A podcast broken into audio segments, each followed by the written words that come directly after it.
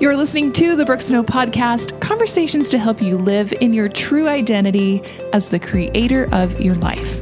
I'm your host, Brooke Snow. You have episode 106 Working Through My Own Divine Discontent.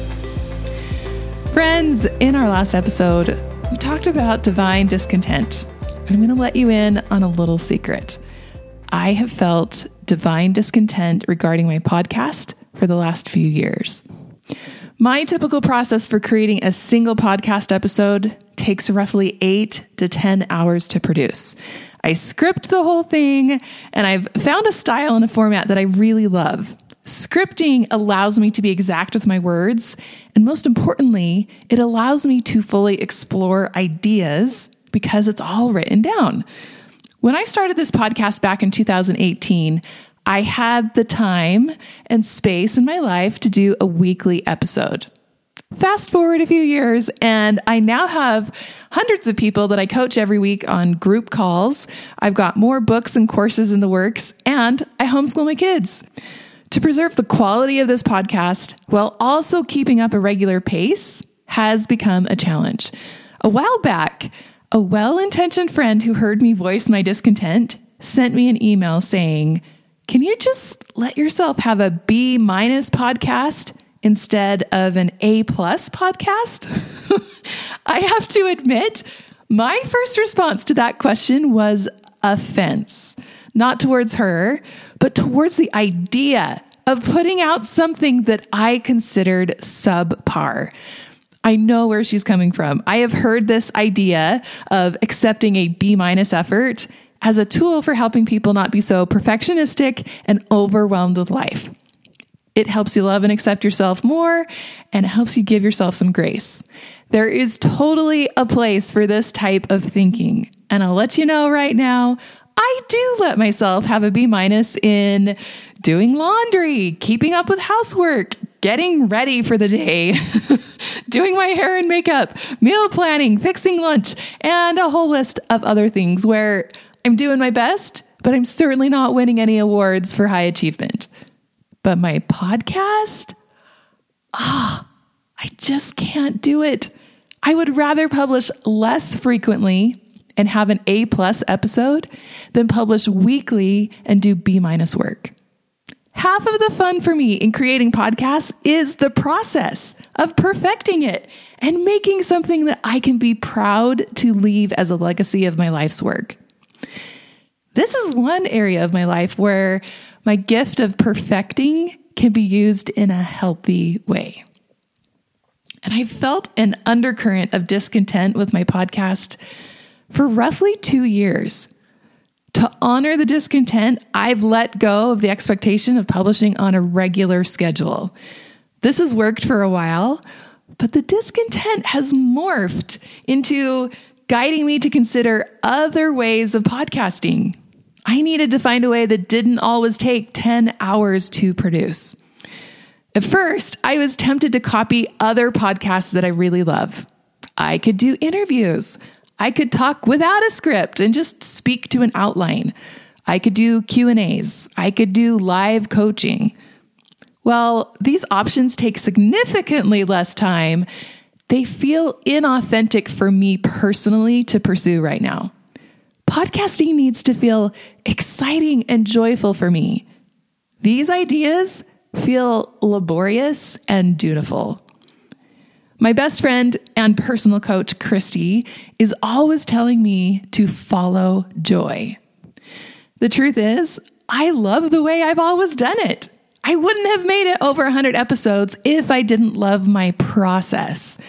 And yet, it only took me two years of discontent to finally see the obvious solution.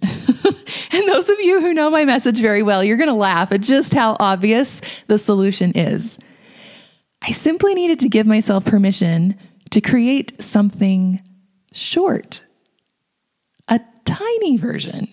Same high quality, just shorter in length. Instead of someone telling me to lower my quality, I needed someone to tell me to lower the quantity. I was already doing that by publishing less frequently, but I'd never considered making short episodes. The passionate teacher in me wants the microphone for 20 to 30 minutes to make sure that I'm being thorough.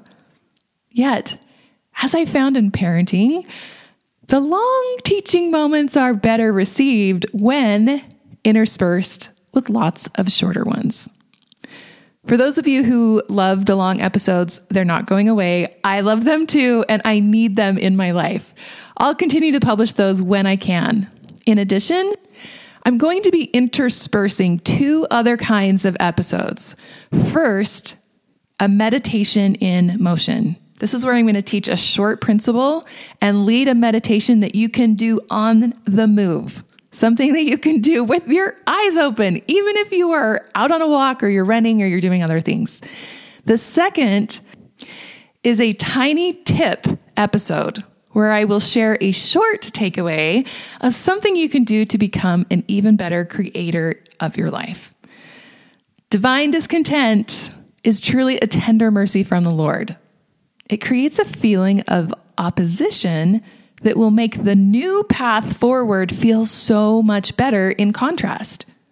Old way feels hard, new way feels easier. Old way makes me tired, new way brings me energy. Old way feels stuck, new way feels full of possibility. Divine discontent creates a much needed contrast that makes the new path forward feel enticing. At least it does when you find the new way. like I said, it has taken me two years to find the new way. Or let's be honest, it's taken me two years to even be open to considering a new way. I didn't want to let go of the way I had always done things. Even while my life was changing around me, I held tight to the way I had always done it. And I watched it get harder and harder to uphold when I finally paid attention to the divine discontent and allowed myself to consider new ways, it was such a tender mercy to discover a path that allowed me to keep what I loved and also be adaptable to an ever changing life. God is so abundant. If you find yourself in your own experience of divine discontent, seeking for the new path forward, remember to follow joy and look for the easy way. Easy isn't a cop out, since easy is relative. Easy is different person to person. Ease is a feeling of being in alignment for how you personally are meant to move forward. It's a clue that you've landed on the right solution. It will feel easy in large part because the discontent has been removed. In this way, the divine discontent has now served its purpose in guiding your path, and you are now free to keep learning and growing. Friends, here's to the easy way see it, say it, feel it, do it, become it. You are a creator. Now go create something great.